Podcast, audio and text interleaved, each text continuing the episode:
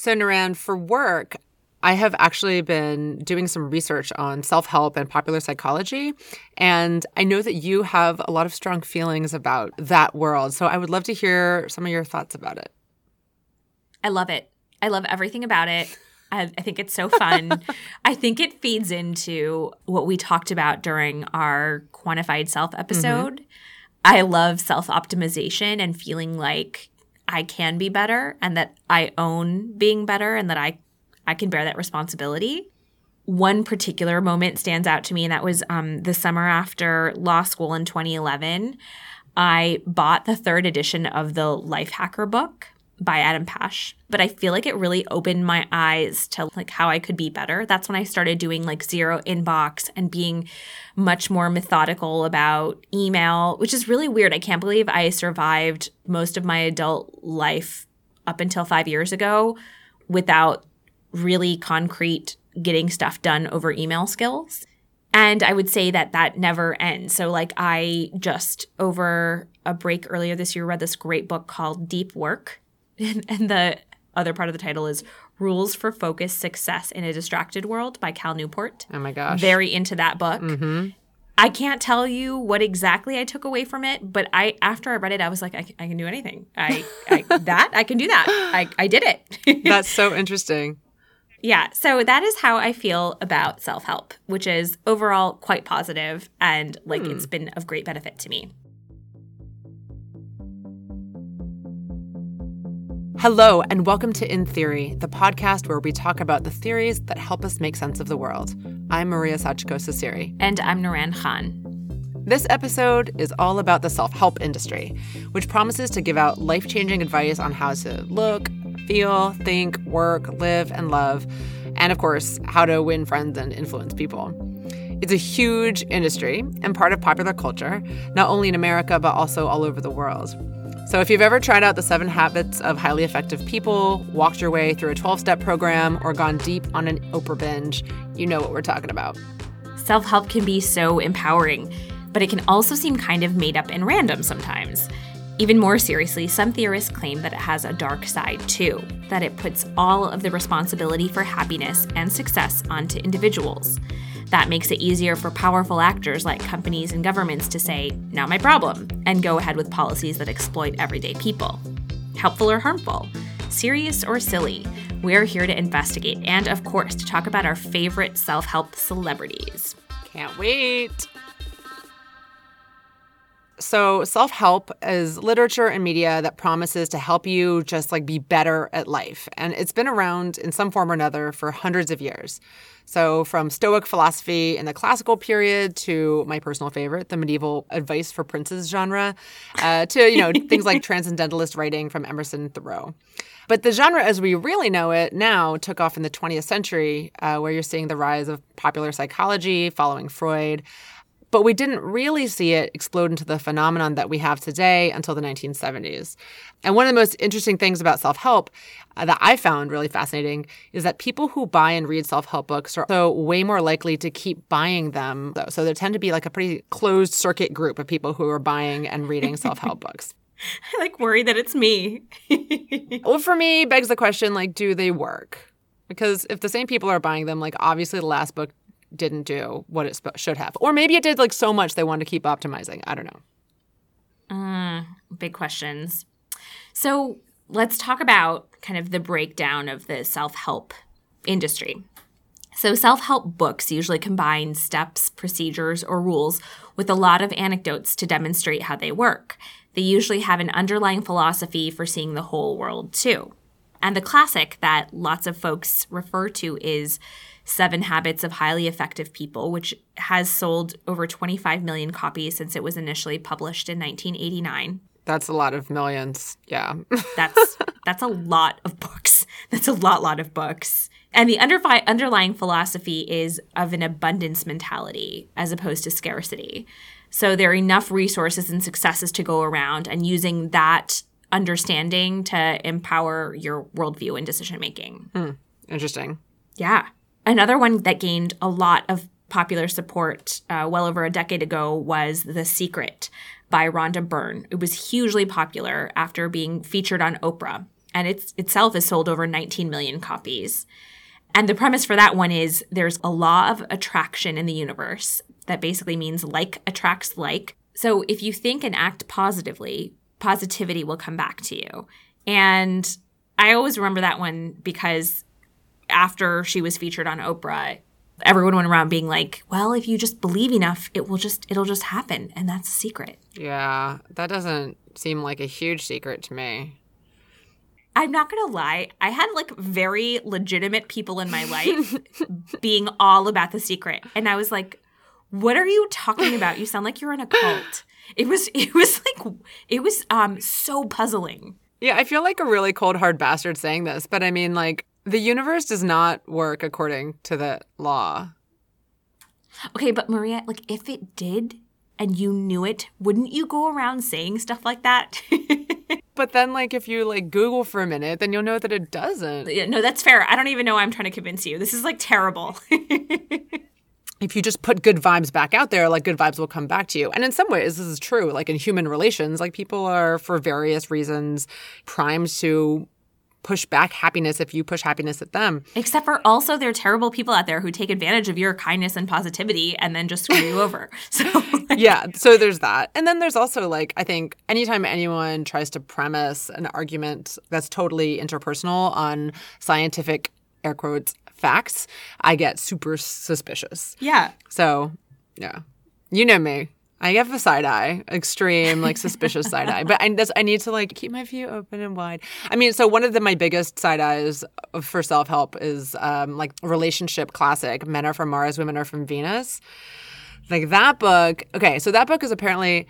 Oh, sorry, someone just started mowing the lawn outside my window. So if you hear it, that's why. So that book is the highest ranked work of nonfiction from the 1990s. Apparently, it sold, you know, also millions and millions of copies, number one relationship book. And according to Wikipedia, that very useful source, it grew into a huge franchise that includes books, so many books, recordings, seminars, theme vacations, a one man Broadway show, a TV sitcom, workout videos, a podcast, men's and ladies' apparel lines, fragrances, travel guides, and his and her salad dressings. Well, that's icing on the cake. That's great. Yeah. So obviously it was huge. And its whole premise is basically that men and women think and act in fundamentally different ways. And that's what kind of creates misunderstandings and unhappiness in relationships. So if you just understand how all men think or all women think, then you can kind of bridge those divides. Which, as you can imagine, makes me crazy. Such a stereotyping way of looking at sex and gender I feel like reinforces difference as opposed to um, creating opportunities for seeing people the way they really are. But that's just me. You can't have it all, Maria. And I also think it's become really apparent to me that this is like a tremendously lucrative franchise and that if I were to have two brain cells, like I should just pursue whatever the thing that comes after his and her salad dressings is and make some make some cash for myself. My salad dressing is from Venus. His is from Mars. Nice.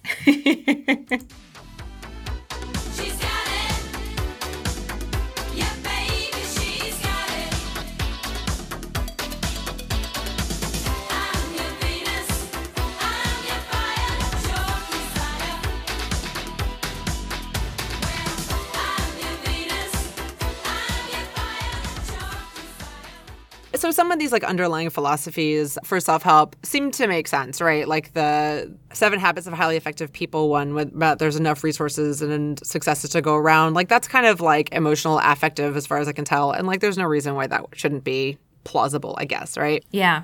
So some of these philosophies might actually make some sense and be useful or be a good interpretation of the world. Um, and some of them may be like totally bogus but still be helpful for people's everyday interactions. So maybe the secret isn't referring to a universal natural law, but actually being nice to people does help some people feel better and get better responses from others, right? That's cool. But for me, one of the things that's really interesting about self help is that there's also this bigger issue. And this is what you brought up in the intro. Huh. It's basically that self help exploded onto the scene right around the same time that neoliberalism or neoliberal capitalism yeah. started really taking hold around the world. And that relationship has given a lot of scholars pause. So bear with me here a second. I'm going to try and like dig down into this a little. So first of all, neoliberalism, you may have heard this like tossed around, but listeners, in case it's been tossed past you as it was for me for a long time, I'm going to explain it a little bit. It's the idea that markets and competition can fix or regulate pretty much everything for the best. That's like the super short, short and dirty version of it. Okay. So, like, for example, in business, the idea that free markets with minimal regulation will let all the best ideas and products and things rise to the top. Neoliberal capitalism has really become the norm since the 70s and culminates in our current economy. So, like, mm-hmm. you see it best in the tech and creative industries, where you see them trying to be as flexible as possible to encourage innovation, but as a result can often be like really precarious for the employees. Um, so like Uber is an example or Airbnb that people talk about, right? They're super flexible, but they also often don't provide the same kind of benefits that a traditional job would have offered or full-time work, long-term contracts, that kind of thing. So this tension between being potentially convenient but also being potentially exploitative. Mm. And all of this is not just like an economic model, but it also ends up being like an ethos, like a way of, of being. So, this group of sociologists and anthropologists, uh, led by Daniel Nehring, just published a book called Transnational Popular Psychology in the Global Self Help Industry. Hmm. Um, and we'll link to it on our website. Um, but in it, they talk about how neoliberalism is built around the idea of the entrepreneurial self that get up and go self starter, mm. the idea of like trying to be the next Steve Jobs or Mark Zuckerberg. And so behind this is like this idea that you have to like really maximize yourself, be emotionally resilient, and also super self-driven, self-organized. And that's been like a totally accepted good. And this is where the self-help industry really can come in. Oh, totally. I mean, it's basically like with the right tricks or figuring out the right means to optimize yourself, the way you operate, who you are, it's in your hands. Like your success is in your hands. Exactly. And I mean, that's, I think, one of the things that's so wonderful and promising about self help is that it really gives people a feeling they can participate in this economy, especially people who have been kind of left out of it for various reasons, um, or also people who are like in it already and doing fine. The problem is that right now, so many people in America are really hurting and really struggling economically. We have like the largest wealth inequality in the world. Go America in the worst way possible, um, and really stagnating social mobility. Yeah you know, and this is true even after recovering from the recession, more or less in like uh, economic terms. Most Americans are really not doing better overall. Uh, apparently, in 2011, the 400 wealthiest Americans had more wealth than half of all Americans combined people need some help, right? And they're like, I want to be like in this system. So then it's more about how do you just like be part of it instead of trying to change it. There's also something to be said about the people you look to in this industry, like as the icons of entrepreneurial self. Mm-hmm. There, a lot of them are like white men. Yeah. And so they really do epitomize, if you just look at the demographics, they epitomize people who are born into privilege in certain ways. I mean, it really does help people abdicate responsibility for one another. And what self help does is it promises or offers to give you access to a system that is kind of set up at the moment to not serve everybody, but to only serve the people at the top. And it can make it so that people feel like it's their fault if they're not succeeding you know, which, you know, to a certain extent, we obviously have to take responsibility for our lives. But when it becomes so all consuming that we can't see that there are like big social questions that need to be fixed, I think that's a problem when we can't do things communally anymore. Yeah, uh, that totally makes sense and resonates for the work stuff. But what about kind of your personal life and interpersonal relationships and your own spirituality? Yeah, that's so true, right? Because a lot of the self help stuff is not just about your job, but or making money. It's also about your personal life. And one thing that I found really interesting in my research was seeing how this ideology incentivizes them shifting their ideas of success into other realms of their lives. So this woman's Jennifer M. Silva, she's a sociologist. She wrote this book called Coming Up Short, where she does work with young American working class adults kind of across the country. Mm-hmm. And she found this really interesting thing where across race and geographic boundaries, all of these Americans were defining their life success not in terms of traditional markers like getting a job or a promotion, getting mm-hmm. married, buying a house, or whatever it was, but instead kind of measuring their lives in terms of like therapeutic or emotional success. So, in terms of overcoming personal trauma. And these, she found all these people from these, you know, kind of relatively modest backgrounds were super familiar with the language of trauma and therapy. And a lot of it came from things like Oprah, reading self help books from like school counselors and that kind of thing. And so, you know, self help ends up even when it's nothing to do with work, being part of a, a shift where in a neoliberal economy, people are no longer having access to traditional markers of success and instead are starting to realign their idea of success around their personal lives. So, self help books and media can give people a sense of agency in the increasingly precarious world of neoliberal capitalism. It offers people tools to survive in this economy or help them feel competent in other parts of their lives by refocusing their conception of success on emotional achievements. That can be a very welcome ray of hope for people who are struggling, but it can also make people feel like they have nobody to blame but themselves when things don't go their way, and nobody to turn to but themselves to help change the situation. In other words, self help is not apolitical, far from it.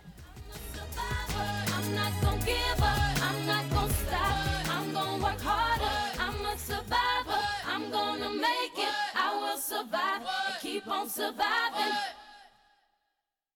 So now we've talked a little bit about the good, the bad, and the ugly of self help. Uh, I want to learn more about it from my personal guru, and that is you, Naran. As you know, I know not nearly enough about self help, and I know that you have a special love for Oprah, who is so super central to this whole economy of self help that this one media scholar, Janice Peck, wrote a book about her called The Age of Oprah Cultural Icon for the Neoliberal Age. Tell me everything. Well, if I could tell you everything, I that that would be my dream. I don't know everything. I will tell you though, I was a devoted watcher my entire life. She'd be on at four o'clock after school. So any time of the year I would, didn't have something going on after school, I would like rush home and watch Oprah. This is pre like DVR. But after I graduated from college, just before I left for Oxford, mm-hmm. you know, more than 10 years ago, I rented at like Blockbuster the 20th anniversary DVDs of her show. They basically were collected, highlighted clips of her show over the years, and everything from like one entire C- DVD devoted to celebrities to important real topics in the news to key Oprah moment. And I mean, they were just like categorized topics. It was awesome. It was like, if I can recommend that to anyone, well, it wouldn't be to you because I don't think this is for you. But Wait, wait, why? Why wouldn't why wouldn't I also be like moved by the Oprah? I think there are elements of it you would be compelled by, but the dark stuff we've talked about, the political nature of this, like the dark edge, the neoliberal edge, manifests so aggressively. I just feel like it would prohibit your enjoyment. What's the kind of stuff that's participating in that or not? Well, I mean, we talked about the secret before. She was a huge secret devotee and, you know, propagated it. That's one of many different strategies that she highlighted. So, you know, I can't remember others off the top of my head. I just know that I I mean, like you think about Dr. Phil, Dr. Phil, the psychologist, and, and Dr. Oz, like all of these experts had segments on her show where they help individuals work through issues, but also presented steps and concepts in the way that self help books would as well. Yeah, I mean, one thing I came across when I was reading about self help movement was um, this kind of shift that happened in Oprah's work in the mid 1990s, where she went from what she was calling trash TV towards self help and new thought spiritualism. Um, and how that kind of moved towards like this inspirational, self maximizing, optimizing version of her show really helped to make Americans from like a broad range of backgrounds really conversant in the language and ethos of recovery. There's this great book called Language of the Heart by Trysh Travis, which really looks at the like recovery movement starting with Alcoholics Anonymous going up through Oprah. And to me, it's really interesting in like what we were just talking about earlier with Jennifer Silva's work and how everyday people start to see their lives through the lens of like recovery and trauma. Mm-hmm. The role that Oprah played in that. Totally. And I mean, this might be a chicken and egg thing, but Oprah to many has kind of the status of a deity mm-hmm. imbued with a lot of this spiritual implications as well. And so the question is did she take on this sort of stuff after Oprah the person was established and they kind of went hand in hand? Or did she achieve deity like status because she was the propagator of all of these practices and spiritual somethings? Yeah, that's a really interesting point. Also, like what it does for someone's brand if they become seen as someone who is spreading this kind of information or um, inspiration in the world. Because you go from being just like famous and cool to like a guru, right? Yeah, totally. Talk about Gwyneth Paltrow and Goop, but yes. What? What about Gwyneth Paltrow with like the worst name ever? Goop. It's so weird. I don't get it. I mean, it's her initials, I think. I can't remember off the top of my head, but she's transcended the weird word that it is because, like, goop prior to goop was like like a mushy sandcastle or something gross, and So what it still is to me. it's totally divorced from that in my head. Like, goop is its own thing. Ah. So the thing I'll say about this is, I I'm a huge devotee of celebrity memoirs, and they often dance on the line of being self-help books.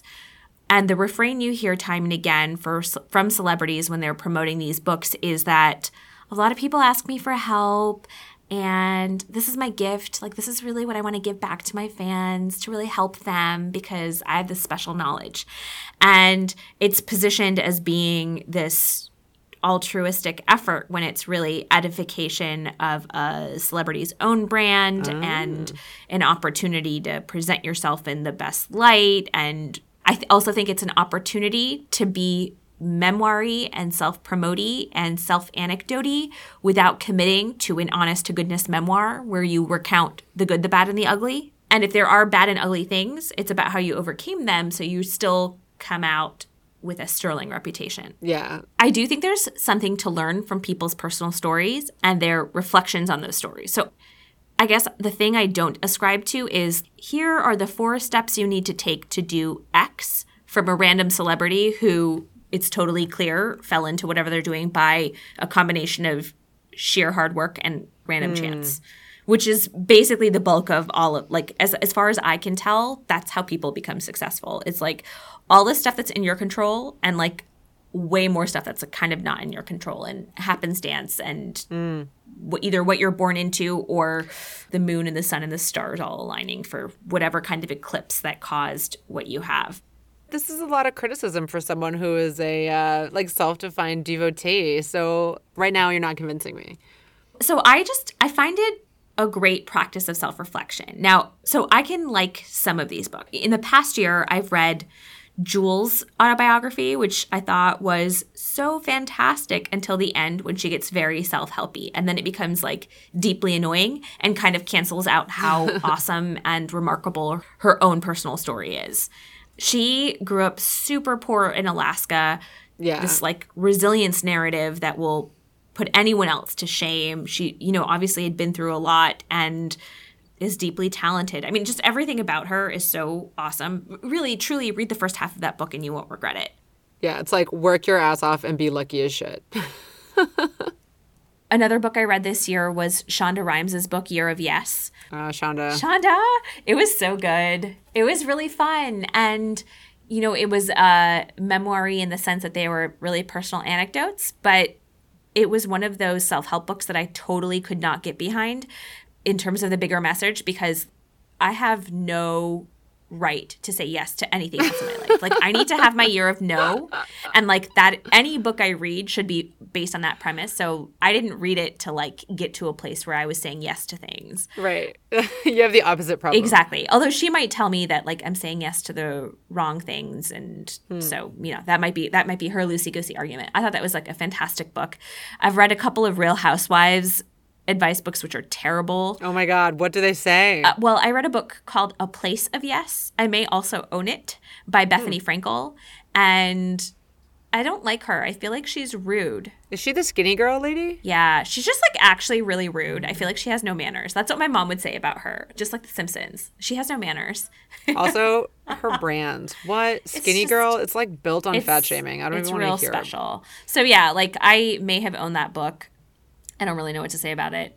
But I, recently I read Re- Redefining Realness by Janet Mock. So good. Oh, and yay. a couple of others. So I think celebrity memoirs can be fun. I think there's something to be learned, but I can fast forward for you and tell you the thing that you can learn is work hard and good luck. And like that's really what you need to learn. And then it's just fun and interesting to learn about people's stories. I like autobiographies for the same reason I like biographies. I think they're interesting. Yeah, I mean, and like I can get behind that. Oh, thank you. I, I like my dream in life. My my dream in life is not to disappoint you, Maria. So thank God. High praise.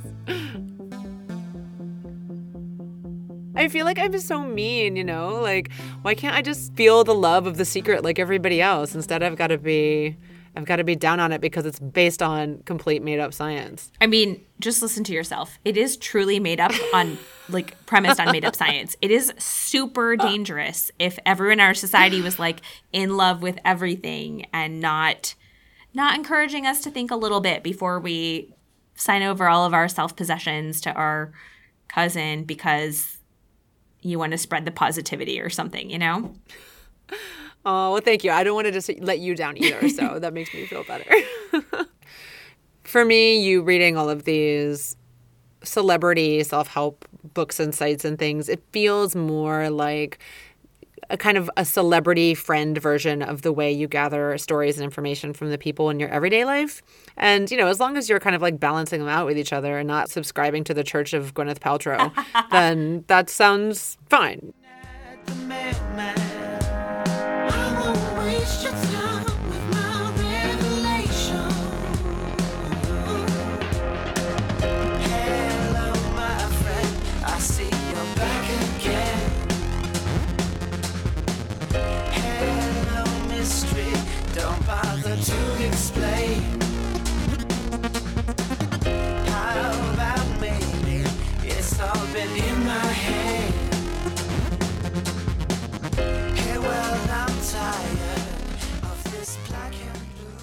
So, as we have seen, celebrity self help culture can be a lot of fun and even give you some pearls of wisdom for rethinking your life.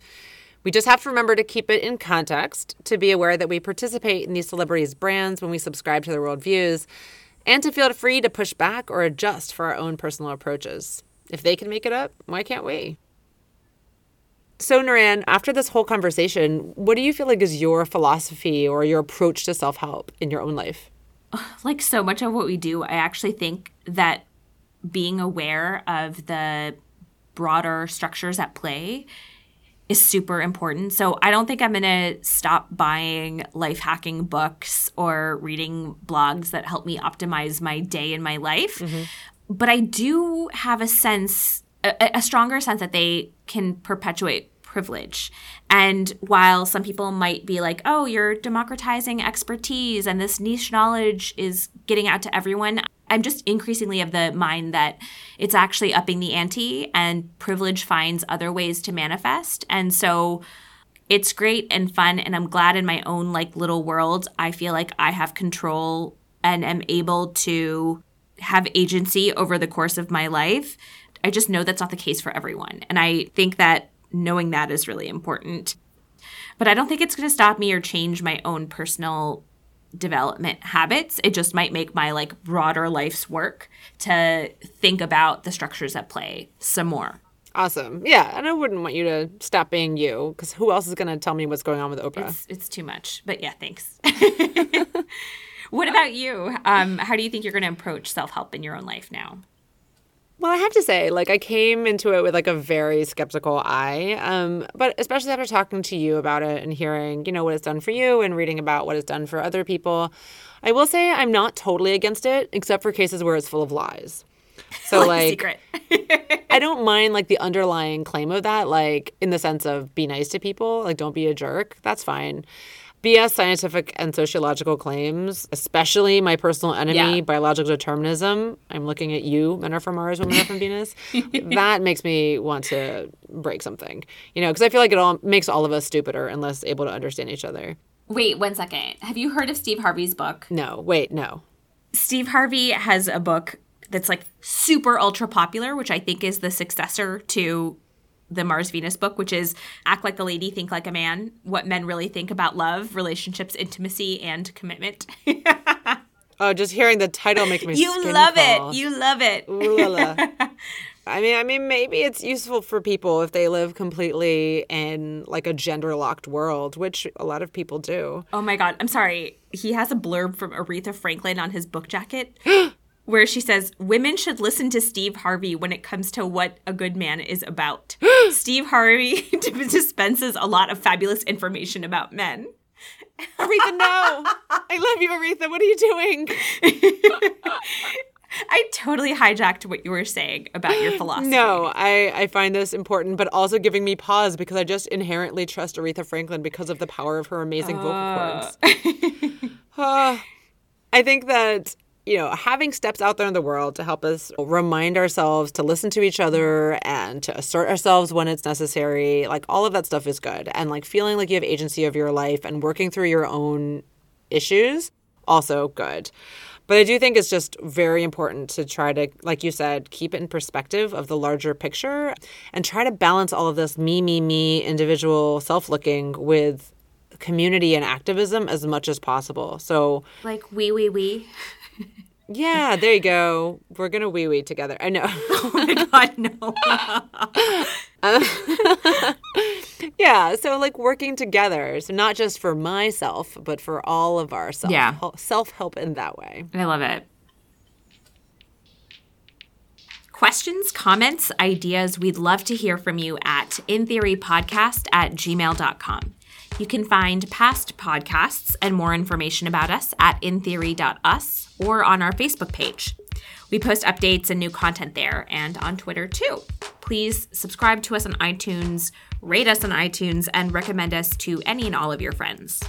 In Theory is produced with the support of Experimental Humanities and Human Rights Radio at Bard College. Many thanks to our wonderful star, Liv Carrollhawk. Music composition and art designed by the sensational Aaron Taylor Waldman. Thanks for listening.